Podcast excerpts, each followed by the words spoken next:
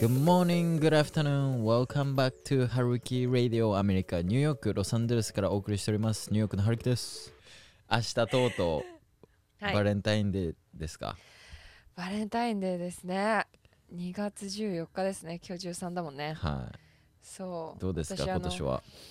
今年今年誰にあげようかなチョコレート そんなかそっちのノリ？いやあの私知り合いがこっちであのドーナツ屋さんを経営してましておうで今日一あ今日一日一日っていうかまあ午前中だけあの働きに行ってたんですけどうんうん。朝8時からはい。昼の1時までもうお客さん全く途切れずあー店の前ももう長蛇の列すでごいっすね。いやービビったね ずーっとドーナツ売りまくるんですね。そう手作り？手手 手作りだよもちろん。ま あそっか、ドーナツ屋さんだもんね。そう。そうすごい美味しいんだけど、はもうねあの腕の筋トレになりました今日はすごい、はいはい。はい。バレンタインデーか。結構あれですよね、こっちって、うん、あのお互いでプレゼント渡し合うとかディナー一緒に行くとか、うんうん。なんかそんな感じですよね。そうだねそうだね。えうん。基本男の子からだよねアメリカは。うーん日本は女の子からだよそうですね。それは、うん。そこは全然違いますねアメリカと日本で。そうだよね。だにからなんか。こっちは本当になんかなんだろう王道で言うとバラ。であディナー連れていくみたいなのが、うんそうだ多ね分。バラ。めっちゃ売れるんでしょうねバラ。いや売れるだろうね。うん。あとなんかあのく赤いバラとクマさんの人形を持った男の子が歩いあてるイメージ。そうそうそうそうそう。ビルドベアね。やりに行きますそれ。ビルドベア明日ケイラと。本当？はい、でなんか声とか録音できるらしいですそのビルドベア作りに行きたいみたいなケイラはうんうんうん。言って、まずビルビルドベアって何みたいな、そう、なんかビルドベアって聞くだけでなんか一つのマシーンみたいな感じしません？あのクマちゃんを作るみたいな。意味でのちゃんとビルドベアなんだけど、でも僕もやったことないんですよね。だからどんな感じになるか分かんないし。なんかそれはあれですか？テティそのクマさんを選べてらしいですよ。だから全部なんだろう生地とか色とかそういうのも全部選べて作るみたいな。なんかミュージアムみたいなところに行ってやるのかな？分かんないです。全然。そういうのがあるから行きたいっていうのをずっと言ってて。カップラーメン博あ物そうそう館みたいな感じか。そうそうそうそれのビルドベアみたいな感じ。へえすごい。都会ならではじゃない？でもそれもそうですよね。だからちょっと楽しみですねねうん。楽しみいいな。じゃあもう2人で楽しく過ごすんですね。そうですね。まあ動画撮れればなって感じですね。そうだね。もう全てがコンテンツになっちゃうから。そうだよね。どっか行くってなったら。そう全てがコンテンツになっちゃうんですよしかもなんか特になんかバレンタインデーとかなるとうんうん。やっぱなんだろうみんな気になってるのも知ってるしうん。で、ね。もう普通にね今話してても面白そうじゃないですか結構もらってました。あもらってたんじゃないわ。そ れもらそうか日本だと渡してました？もうめちゃめちゃ渡してたね小学校の時とか。えーでも小学校が結構ピークじゃないですか？そうだよね、はい。小学校で終わりだよね大体ああいうのって。そんな気がします。あとは本命だよねもう彼女とあじゃあ彼氏とかそんな感じだよね大人になると、あれすごいなあの返すのがすごい僕は苦手でした。ああねもう だって好きじゃない女の子にも一応返さないといけないよね日本って。そうそうそうそうそうそう。面白いよね。は義理チョコ、はい。あのお仕事先での上司とかの義理チョコをもうやめようっていうなんか運動も起きてるみたいい、で。うん、やめた方がいいよ本当に。ね。本当にチョコレートっていう消費できるものでよかったと思う。これがなんか そう本当になんかね服とかだったらどうします？物とかだったら。好き嫌いが出てきたら。なんかチョコレートだったら、まあなんか食べれるしうんうんうん。本当に嫌いな人いても隣の人うん。絶対好きじゃないですか、チョコレート。わかります？ね。家族に一人は好きな人いるみたいなのもあるし。そうね。まあ置いてたら誰か食べてくれるかもそうそうそうそうしれないしねそうなんかそういうのなんかなんだっけな。ゴディバがそれを掲げてるのかな？っはいはいはい。て言ってた気がする。あのあゴディバがやめようって言ってるんですか？そうそう日本のねゴディバが。日本だけだからああいう義理チョコっていうのははい。なんか日本のあのカルチャーから来てるものだから、うん。文化か。うんうん。うん。なんかもうそういうの余計なものはやめましょうみたいな運動もしてるみたいだけどはい。ね面白いですね。時の流れって、そうに確かに。ね。時の流れで言うとはい。イーロン・マスクビットコインほう。1.9ビリオンもビットコイン買ったらしいです。しかもなんビッかトコイン個人じゃなくてテスラとして買ってるんですよ。でもイーロン・マスクって今世界一リッチなうん。男じゃないですか、うん。男って、まああ世界一なんだ。今世界一です。ジェフ・ベーゾを抜いて 世界一になったんですよ。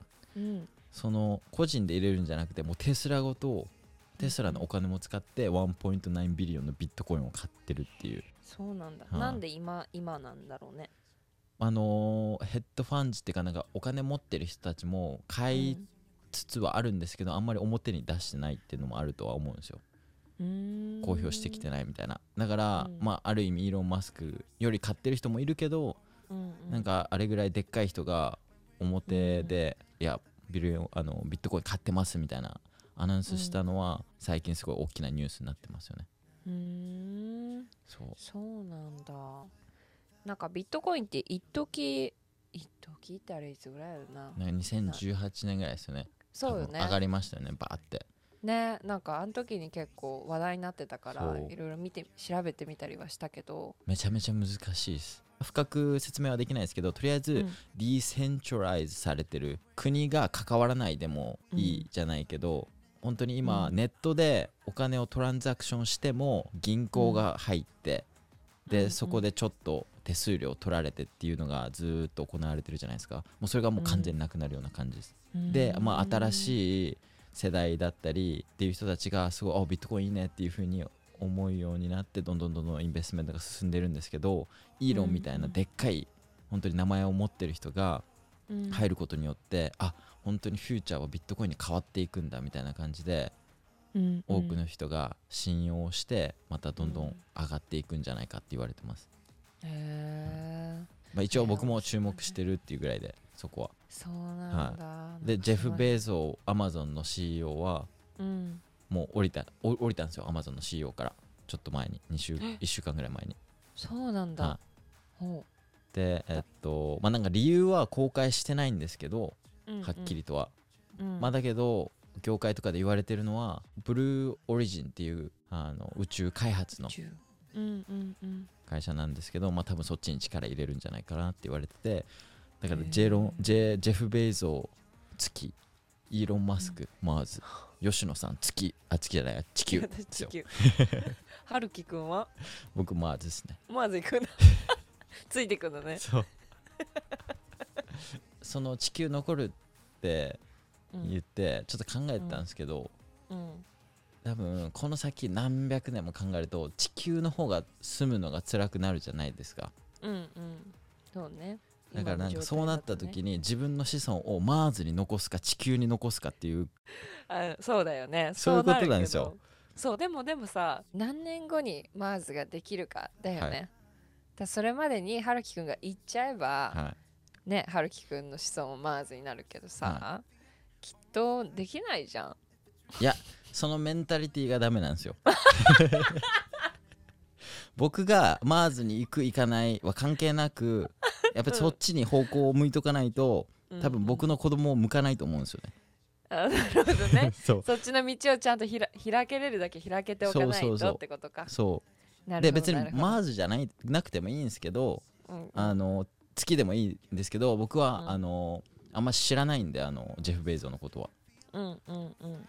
であのイーロン・マスクのことの方が知ってるしテスラの方が知ってるんで、はいはいまあ多分マーズなのかなへえ本当に月はい、マーズ？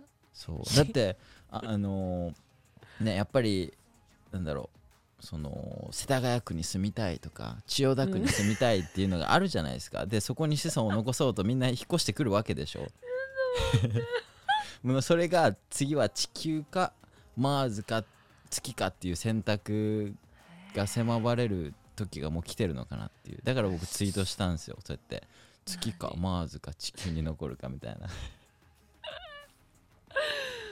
えー、もうそんなレベルまで来てんの？はい。なんか今私やっと地球を守ろうと思っていろいろ動き始めてるのになんか切ないねそれ。いやそれはもうごもっともじゃないっていうかもうその通りです。何？地球を守るところからです。あそっかそっか。はい。そうね。はい。地球守らなかったらもうものすごいスピードでうちら破滅しちゃうもんね。そうです。プラン B ね。としてうんある。まあはいはい。プラン B じゃないんですけどね。も うプランなんです。けどねうんプランですもう行くんだけどみたいな。いやまあなんかそんな感じでなんだろう、うん。ミッションを持ってうんうん。活躍してるじゃないですか、やっぱアメリカのうんうん。CEO の方々は、はい。だからそれをずっと見てるとやっぱインフルエンスされて僕もうんうん。なんかやりたいやりたいみたいなすごい思うようになって常にチャレンジしてみたいな。うん。でなんかうん。ツイッターで回ってきたんですけど、うんうん。YouTube YouTuber は CEO になりたがる。で CEO は YouTuber になりたがるみたいな。いや俺じゃんと思って、へええ CEO は YouTuber になりたがるの？はい、っていうなんかまあツイートが回ってきて起業家になって世界変えたい、イノベーションを起こしたいみたいな、YouTube ってもうメディアでしかないんでなんでメディア持ってるだけだとやっぱ弱いんですよね、ななんだろうその一番最初に始めてきた YouTuber の人とかはうん。もうなんかもうそこを極めていってるじゃないですか本当に、うん。そうだね。はい、そこに時間費やしてもっと人増やしたりとかはいはい。あの毎日投稿してるような感じでもなんうん。かうんそこになりたいかって言われたら僕はなりたくないなと思って。うーん。なんかもっとアメリカでや、まあ、起業するじゃないけどもっとプロジェクトを進めていくみたいなのがうん。本当のやりたいことだなと思って。うんうんうんでまあいろいろ考えてるんですけどはい。やっぱりもっとえーっとまあ日本人だけじゃなくてもっとうん。多くの人にアメリカに来てほしいなっていうことでうんインターナショナルスチューデンツのドームを作りたいなと思ってアメリカに。いいね。安くアフォーダブルでうんうん。 educational でうん。で open for everyone うん。で、うんなんか everyone っていうところは LGBTQ+ の人だったりとか、なんかそういう全てのカルチャーの分野の人たちを受け入れるような dorm、で、うん。まあ、安いっていうのはまあ一般の、まあ、学校の dorm ってめちゃめちゃ高いじゃないですかそうだね月10万とか余裕で超えるような、うん。まあ、そんなんじゃなくてもっと安くうん。いろんな人がこっちに来れるように、うん。学費と滞在費ってうん。2つ払うの大変じゃないですか。そこの面での安め、安いっていうところと、うん。あとなんかゲストスピーカーみたいなのを連れてきて、夜とかに。うん。でなんか educational な、まあ、講座じゃないけど、うんなんかファイナンスのことだったり、うん政治のことだったりビジネスのことだったりっていうのをちょっと喋ってもらうようなうん時間があってもいいのかなみたいとそのドームの中でそうドームの中でうん。コミュニティを作る。なんでなんだろう。本当に学校とドームがつなんか混ざったようなうんうん。感じにしたいなみたいな。なるほどね。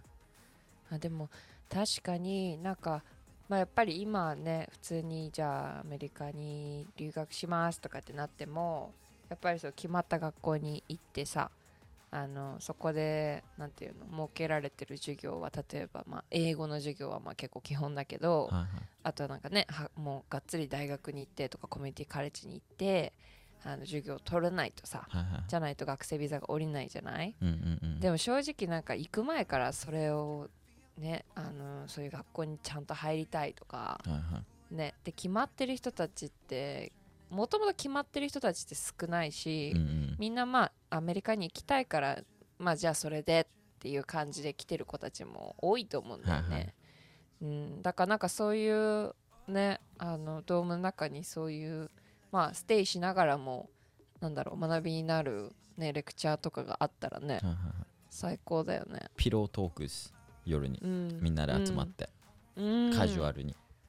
よい。いいいでしょう。だってなんかなんだろう。生活リズムって人それぞれ違うじゃないですか。で学びたい時間帯って朝とは限らないじゃないですか、結構夜型の人もいるし。うん。で、うん。夜の方が勉強できるだったり勉強したいって思う人も絶対いると思うし、うん。うん。だからもう名付けてピロートークっていう夜にうん。みんなで集まってディスカッションするじゃないけど、新しいことをみんなで選んで学ぶみたいな、ちょっとそういう話を聞くだけでもなんだろう。興味出る人は出るからね。なんかそういうなんか長長い講義を聞くから興味が出てくるんじゃなくてね、はいはいはい。なんかそういうなんか細かいななんかそうそうそう短めのういろんな分野のレクチャーを持持ってくるみたいな、ゲストスピーカーとして、うん。でなんかそれが広がっていったらあのストリートポイント8ストリートっていうのを作って、うん日本食のレストランをそこに並べたいです。やばくないそれねそれはどこで考えてる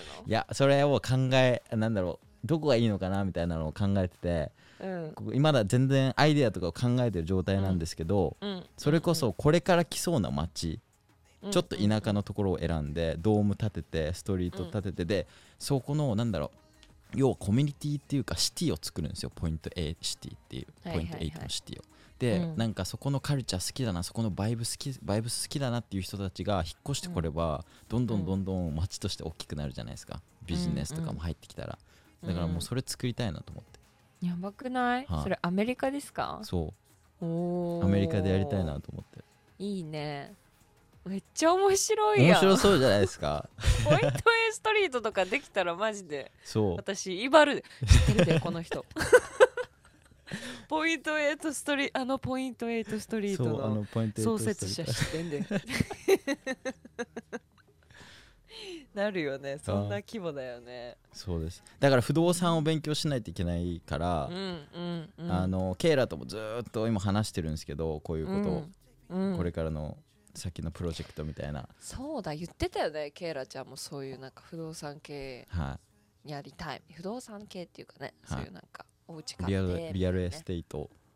は本当にこっちではなんだろう。抜け道じゃないけどうんうんうん。本当にお金なかった子がお金持ちになるうん。一つの通り道っていうか、うんうん。なんでそこにちょっと、まあ、リサーチして入っていこうかなとっていう感じですね、良いですね、はい。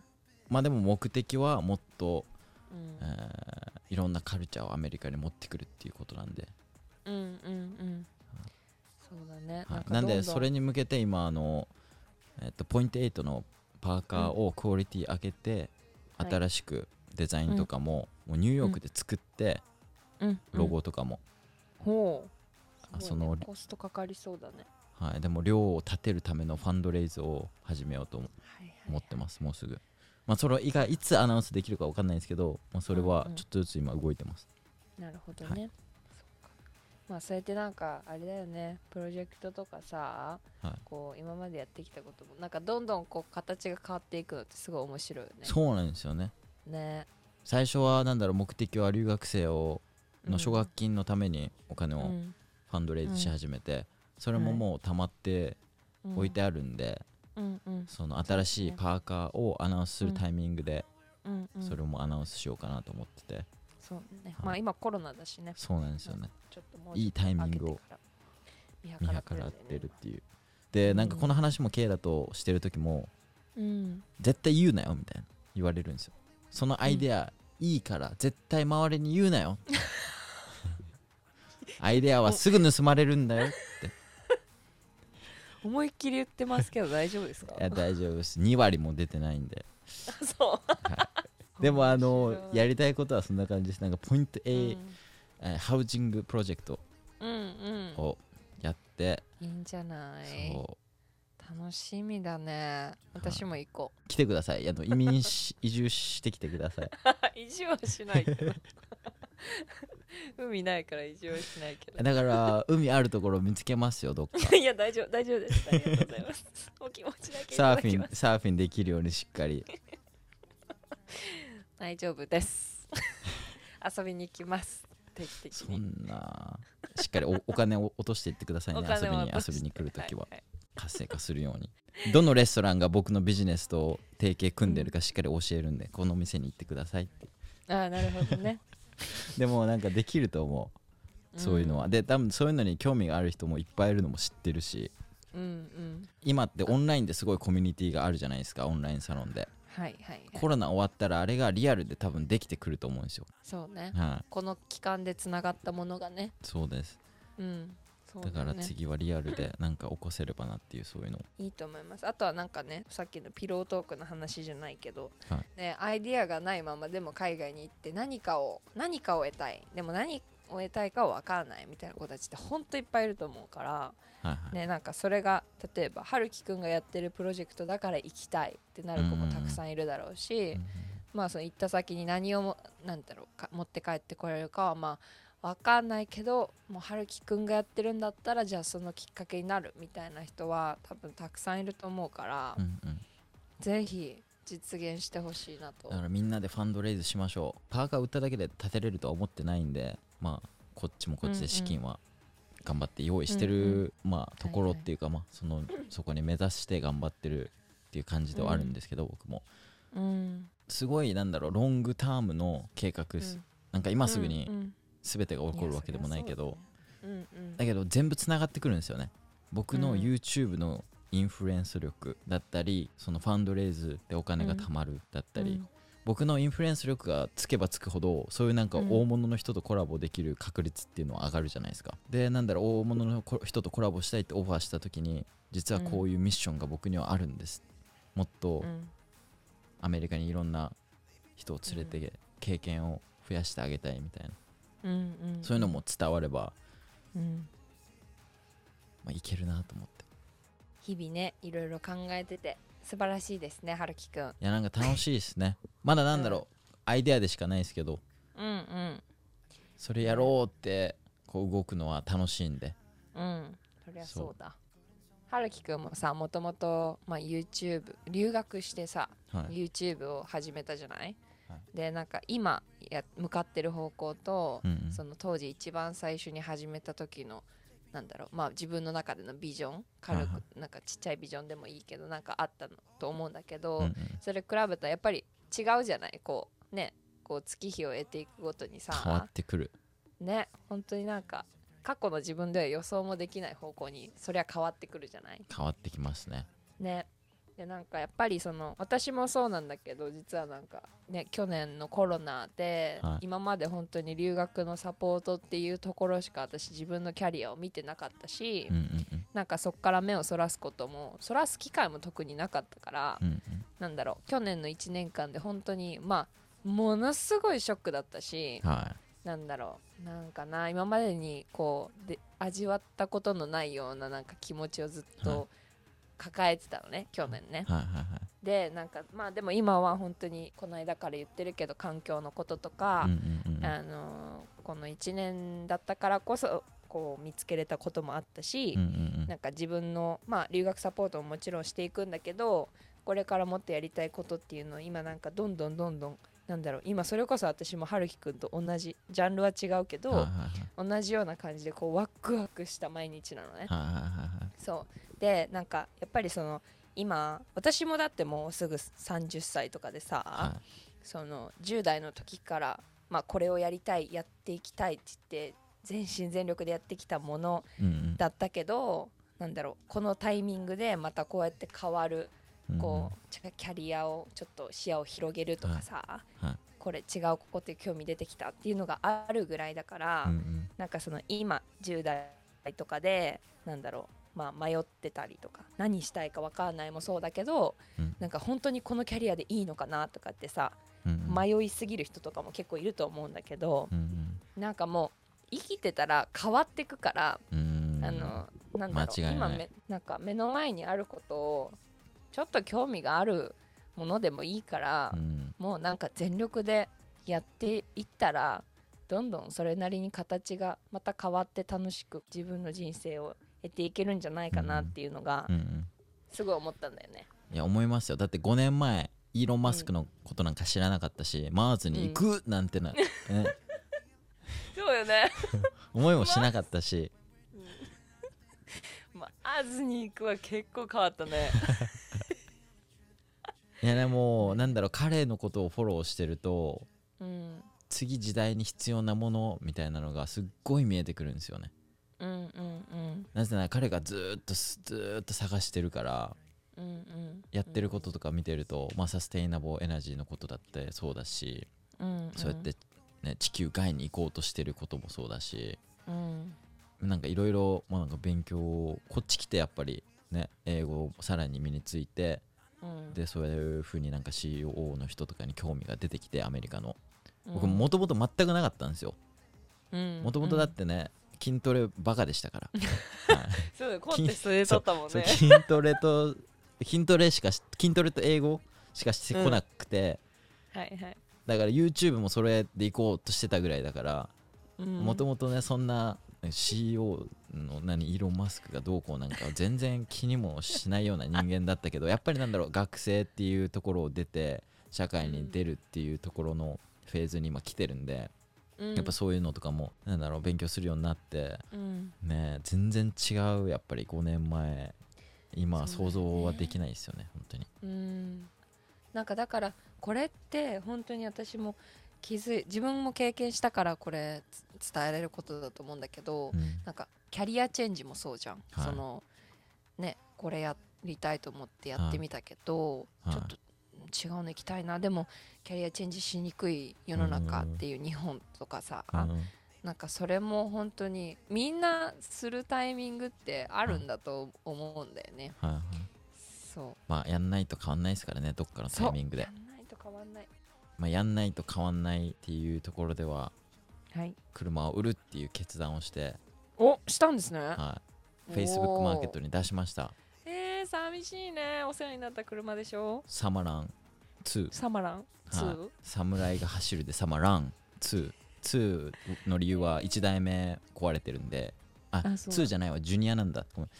サマランジュニア。あもともといて Facebook マーケットに出しましたけど、メッセージがすごい。やっぱなんか写真を撮るのとか映像を撮るのが上手くなったんではいはいはい。あのなんか物を売ったりするのもすごいうま,、うまくなりましたよね。そうよだから。ねうん。こんな写真でいいのかな？みたいな。Facebook マーケットに出す車の自分の写真。なんではいはい。100倍以上綺麗で新品に見えるけどみたいな でちょっとあれだよね。そうそう。来てなんかいろいろ見せてあもうやめときますっていうちょっと手間が増えるかもしれない。可能性はある。だけど多くの人に見られるんでその分。そうねで値段となんだろうコンディションさえしっかり押さえとけば。うんうん。そうね。そう。どこどこに傷がありますとかね。そうそうそう。そういうところは先に伝えてね。そう。で値段設定もう2900んドルとか。うんうん。なんかそういう技術とかもうん。学び。うんね30にはしない。そう。2キュッパみたいな感じでも僕この車は4000ドルで買ったんですよ。ほうほでもう2年以上乗っててうん。で2900ドルでプライスとしプライスとしてはいはい、うん、それでもめちゃめちゃメッセージ来てます。1日目から。いや2900ドル安いでしょ。もうじゃあ車ないんだ。そうですね。アップステイニューヨークに帰るときはどうするの？だからもうレンタルかなっていう感じですね。そうなったらそうね、はい。その手があったね。駐車場に比べたらそうなんですよ。月々ね260ドルも払えないでしょさすがに。飛行機で帰れちゃうっていう。本当だ。聞きたかったことあるんですけどはい。特になんか疑問に思ったこともなかったんですけどはい。なんかの YouTube のコメントかなんかでもう来て、うんうんで、えっと、吉野さんと LINE してる時にもあうん。って思ったことがあって、うん。あの絵文字の色って選べるじゃないですか。肌の色 はいはいはい。吉野さんちょっと暗めの色じゃないですか？ブラウンみたいな、はいで僕ディフォルトの、まあ、黄色ね。はいはいはい。であれ、まあ、白もあるじゃないですか。ありますで真っね黒もあるじゃないですか。なんなら結構いろんな種類あるじゃないですか、あるある。でまず 吉野さんに質問がはい。ディフォルトからなんで変えたのかっていうのとで YouTube でコメントもらった時はそのなんか肌の色で、うんうんをなんか気に気にしてますか？みたいほう。え？ななんか差別につながるって聞いたことがあるんですけどなんかその送る時とかに気をつけてますか？みたいなもう来て。へえ僕絵文字の色に対して？そうそうそう。へえ面白い。うんうんうん。どうですか？私は単純に自分の手の色をイメージしてるんですけど。あの黄まあそうだろうなっていう、そうですね。はい。焼けてるんであと私は小麦肌が好きなので、うんうんあのなんだろう。おしゃれだなと思って。別にあ人種っていう意識はしたことなかったね。なんなら肌のただのなんていうの日焼けでもなんでもうん。肌の色って感じかな。自分の色に合ったやつを選んでるだけですよね。そう。です。で黄色はありえない、使わない。私黄色じゃないしっていう。あそう。でもまあね黄色って言われるよねアジア人とかにしちゃーうとね。黄色人種。僕でも、あのーね。考えたことなかったです。僕もなんか絵文字使う時に色は、うんうん。でなんだろう黄色がディフォルトなんだってこともはいはい。なんかそこまでうん。えてなかった。確かに。などうなんですかね？なんか僕ら以外の人に聞かないとそこれは分かんない質問かもしれないですね。そうだね。どうなんだろうでも色変えてる人はあんまり見たことないな確かに。だから吉野さんぐらいだなと思って デフォルトから出たのは。私はいつも一番下から2番目か3番目でいつも迷うんですよね。ちょっと待って今色見てみよう。何色があるか。夏場は一番下から。夏場。結構焼けてるなーって時は。5種類あるんですね色。そうですね。えっと、真っし真っ白まではいけないけどちょっと白目みんな今チェックしてください。あの、うん iPhone の人だけだよねこれ。長押しするとうん。5種類色が出てきて。そうそう。あの手合わせてるやつとか特にね。そうそうそう。確かにケイラは白っすわ、白っていうか左から多分あ使ってる？2番目のやつですね。うんうんうんうん。多分みんな自分の肌のただ人種とかじゃなくてはい。ただの肌の色見た目の肌の色をイメージししてるのかなって。多分例えばさ、うんうんうんうん。美白が好きな人とかはさはいはい。きっと白を使うだろうし、うんうんうん。私みたいに小麦肌が可愛いと思ってる人はうんうんうんうん。茶色にするし、そんなの気にしてない人はもう春樹くんみたいにデフォルトだよね。黄色。なるほどね。そういうねなんか意識の強さもあるよねきっと。確かに好みみたいなところね。そうそうあーどうでもいいなわそんなんっていうのが春樹くんだよねなるほどね。えー面白いね。確かに。そうだよね。これきっと人種だよね。人種っていうか。そうですね。人種の肌の色。でもこの黄色はちょっとやんじゃない？まあなんか言われてそうね。言われたら意識するよ。確かに。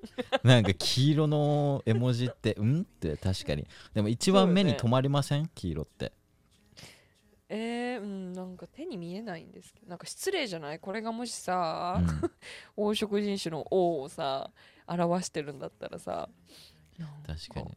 なめてんのか？黄色なわけないやろ！確かにね。でも今までそんな、ね、思わなかったっすねさすがに。そうね。いやなんかアッ面プデートって結構前に来たじゃないですかこれ。いろんはいはいはい。な色が出たの、白いうん。あそうだね。色出てるぐらいしかき思わなくて、うんうんなんだろう。俺どの色だろうみたいなマッチングはしなかったですね。そうよね。じゃあケイラにも聞いてみますじゃうん聞いて。ねきっと自分の肌の色なはず。あなるほどね。ね面白い。皆さんは何色ですか？確かにどういう花なのかみんな聞いてみたい。なんでその色を選んだのかとか聞いてみたいね。うん。ぜひ DM まで。これメールはいらないのでこの 絵文字の色に対して。のはい。なんか個人の見解とかもよろしくお願いします、はい。吉野さんの DM に。はい。よろしくお願いします。英語に最近なんか疲れすぎるとやばいなっおてちょっと思った時があって。ほ YouTube のう、スペリングって Y と T が大文字じゃないですか。はい。わかります？わかります。でも You too そう。ね。うんあれなかなかやってる人少なくないですか？日本人で。Twitter とか見ると大体 Y は大文字なんだけど T は小文字とか。なんなら Y も T も小文字の時とか見るともうすっごいイライラするんですよね。YouTube はそうのスペリングじゃないからみたいな。厳しい。なんだそこまでなんかあれですよ。なんか ガチで怒ってるわけじゃないけど、うんなんなんか引っかかるんですよね。うってなるんですよね。あまあ確かに。名前とか。うん。はいはいはいはいはい春樹の H が大文字じゃないとうってなる時とか。でそれ言ったら私吉野さんの吉野の漢字がみんな違うんだけど。あそれもなんかなんか当てて当てずっぽで来るのも嫌っすよねあれも。そう。当てずっぽで漢字はちょっとひどくないって思いながらうん面白いなと思って見てでもないっすかこのアルファベットあるある。なんあか英語をうん。なんか読むフェーズがフェーズじゃなくなってきたのかなと思ってなんかこの形として結構見るようになってくるとパッて見た時に YouTube の T が大文字じゃないと違うってなんかなっちゃうんですよね、なるほどね。そう。だから僕の名前も H が大文字じゃないと名前の感じがしないんですよね、あれじゃない？春樹くんでもさはこう目 目が冴えてるじゃない？目。が冴えてる。あのなんていうのかな？ビジュアルラーンニング的な。ビジュアルはい。あのちラーニングじゃなくてえーっとやっぱりほらカメラとかもやあの撮影とかもしてるしさデザインっていうかこう見た感じの雰囲気って結構鋭いと思うんだよね人より。なるほど。面白いそれ、だから多分こうちょっとでもバランスが悪いって思うでしょ？い Y と T が出てないと頭にね。そういうのもあるんじゃない？確かにあるかもしれないビデオグラファーとしてのあの 感覚がそういうよりこうことなの研ぎ澄まされてるい？や違う。絶対違うと思違う？英語じゃない気がするんだうけど。うそ だって見た目じゃんそれも。TikTok も T と T が大文字だからなんかこれがなんか揃ってないとその感じがしないんですよね。確かにこの TikTok の T2 つ目が小文字とかだとちょっと気持ち悪いね。そうそうそうそういうことっすよ。何これ？そういうことなんですよ。確かに読めない。はい。TikTok って見えないね、だからブランドの名前とか人の名前ってちゃんと頭が文字が大文字になってないとはいはいはいはい。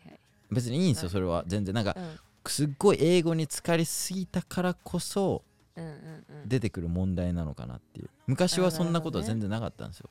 うんうんうん。だけどなんか今最近うんなんかうんってなるんですよね。うわ「ういなんじゃそれ!」っつって。出直「ちゃうちゃしてこい。うちゃう。大文字にしてこい」そう。みんな気をつけてくださいね。いやでもなんかそういう自分も多分やってるんですけど。そう。ねでもあえてこうね改めてこう見る側としてはそうそうそうそういう気持ちもあるんだよっていう。なるほどね。気をつけてみんな DM 送るとき。でもなんかこれは多分あるあるだと思う。なんだろう僕個人の問題なんですね。自分がうってなるってそういうねそうそうそう報告なだけなんで別に。そちらになんか変えてほしいっては全然思ってません。わかりました。じゃあぐちゃぐちゃでいかせてあぐちゃいただきます。ぐちゃでいいっす。もう絶対読まねえし。ホームレスいっぱいいるんですよやっぱニューヨークシティって。で、うんうんうん。日本のホームレスとニューヨークシティのホームレス全然違くてもうこっちのホームレスって、もうなんかタチが悪いのかいいのか分かんないですけどもう目の前に来てお金ちょうだいって言うじゃないですか、お金くださいうん。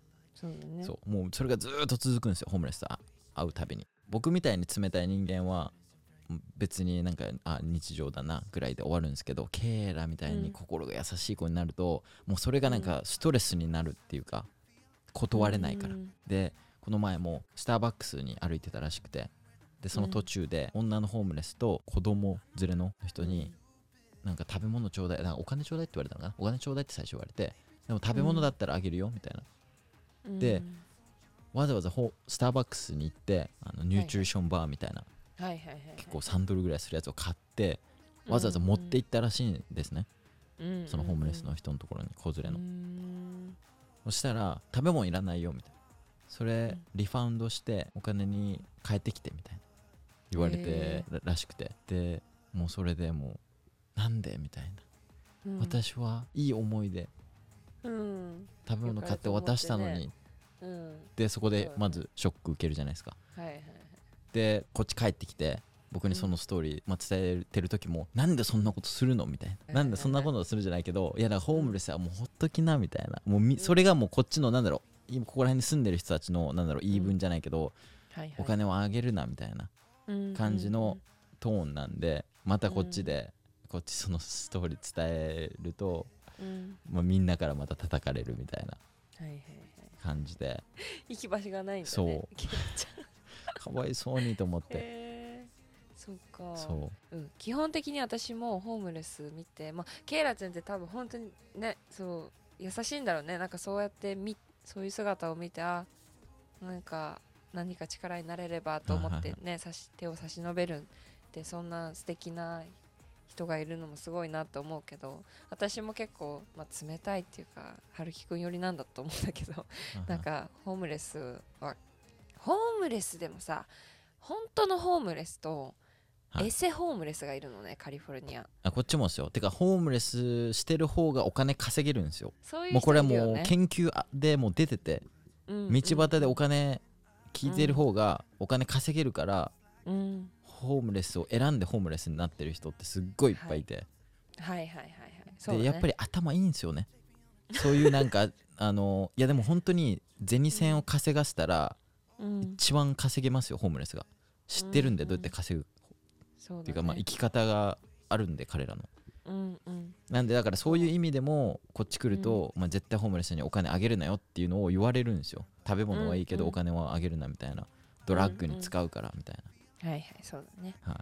いやもうもちろんでもねその背景には本当にお金がなくてってそういう状況分かってるんだけどねただまあこっちのあの接し方としてもこっちも考えないといけないっていうのもあるんだよね。ねこう優しい気持ちを持って接することができるのは本当になんかすごいいいいやいいことだと思う本当に。ないやいいことだと思います。うんただ私なんか自分がすごい怪我してるっていうかなんかするよねっていうことはなんかいつも伝えてます。もそうね。そう。優しすぎると傷つけられる可能性もあるんだよね。そうですね。確かに。難しいよね本当に、でも多分みんなが遭遇する場面だと思うよね、うんうんうん。なんか都会でも田舎でもいるとこいるからね、はい。うん、まあ同情しすぎて変に絡んでねあの絡まれないようにも気をつけてほしいなと思いますが、はい、そうですね。てな感じでエピソード35は以上となります。この番組に対するご意見ご感想は、はるき radio.gmail.com 宛てにお送りください。アメリカ留学のご相談は吉野さんのインスタグラムまで。そして英語留学に興味がある人はオンラインサロングローバリズムにぜひご参加ください。それでは次回のエピソード36でお会いしましょう。バイバイ。バイバイ mm.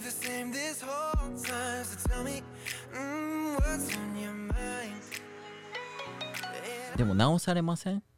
旦那さんとかにそういうなんかところえここは大文字だぞみたいな。あのーそんな指摘なんてないと思いますよ。ないか。ないね。っていうかでもあの iPhone は勝手に直してくれるんですよ。いやでも You- YouTube 直しますよ YouTube 直しますよ今やったら。そう。YouTube 本当だ直ったわ。そでしょ？だから今やってみ？ノートに T 大文字と小文字のやつ並べてう並べて。並べ並べ見てみ気持ち悪いからやっぱりなんなら Y も小文字にそうだね Y も小小文字にしてほしいやばい気持ち悪いでしょ YouTube に見えないね見えないでしょすごいねこれそうだからそのこと言ってる YouTube YouTube に見えるそうみんな今やってほしい携帯出してノートに YouTubeY と T 大文字の正式なスペリングと Y と T 小文字にしたやつと、で Y は大文字だけどこ T 小文字にしたのを並べてほしい。確かに。やばいわ。気持ち悪いから。T が小文字が気持ち悪いわ。ものすごい。でしょ？うん。よかった、ねえ通じて。面白いね。TikTok もさ。TikTok? え TikTok 何？TikTok じゃないの？あれ。TikTok ああ。TikTok なんかそれ西と東の差があるのかなと思って今。TikTok TikTok TikTok TikTok はさ Tik TikTok はい。ティットおティット OK みたいに見えるね。そうなんかそう違 TikTok うなんか違うものに見えちゃうんですよ。確かに。ティティット OK そうだから自分の名前もやってみてほしい一回。いやそれは大丈夫。あのしっくりこないから。よしの。いやしっくりくるね。え小文字でも？はい。それは知らんそれは知らん。それは知らん多分あれじゃない？H の小文字と大文字の H がちょっと見た目違うじゃん。確かにあまりにも違いすぎるそれは。私 Y だから。でもこのはこのネタでどれぐらいの 引っ張ってんすか？って感じですけど。20分以上喋ってる気がする。大事なんですよそれだけ。なるほどね。はいわかりました。マイクロ SD カードって書いてみてください。SD のところ大文字にして。誰やねん話伸ばしてんのマイクロ SD はい。ほんまやね。マイクロスえちゃんとやるし、ト マイクロストに見えるね。そう。ほんまや。すごいね。大切なんですよそういうところ。大切や。春樹の名前も間違えんなよってことですね。いやなんかしれっと僕僕僕ごときと仕事するなら全然いいんですけどなんか日本の会社がグローバルの時になんだグローバルの会社とうんビジネスこれから始めるっていう時に、うん、YouTube のスペリング間違ってたらやばいでしょっていう、ああね。はい。確かに確かに。そうね。もうそうだね。そう大文字と小文字じゃないっていうだけでもうスペル間違いなんでそれ、確かに確かに、そうなるね。そうだ。気をつけようみんな、い。もしねそういうことがあった時ははい。気をつけましょう。大文字小文字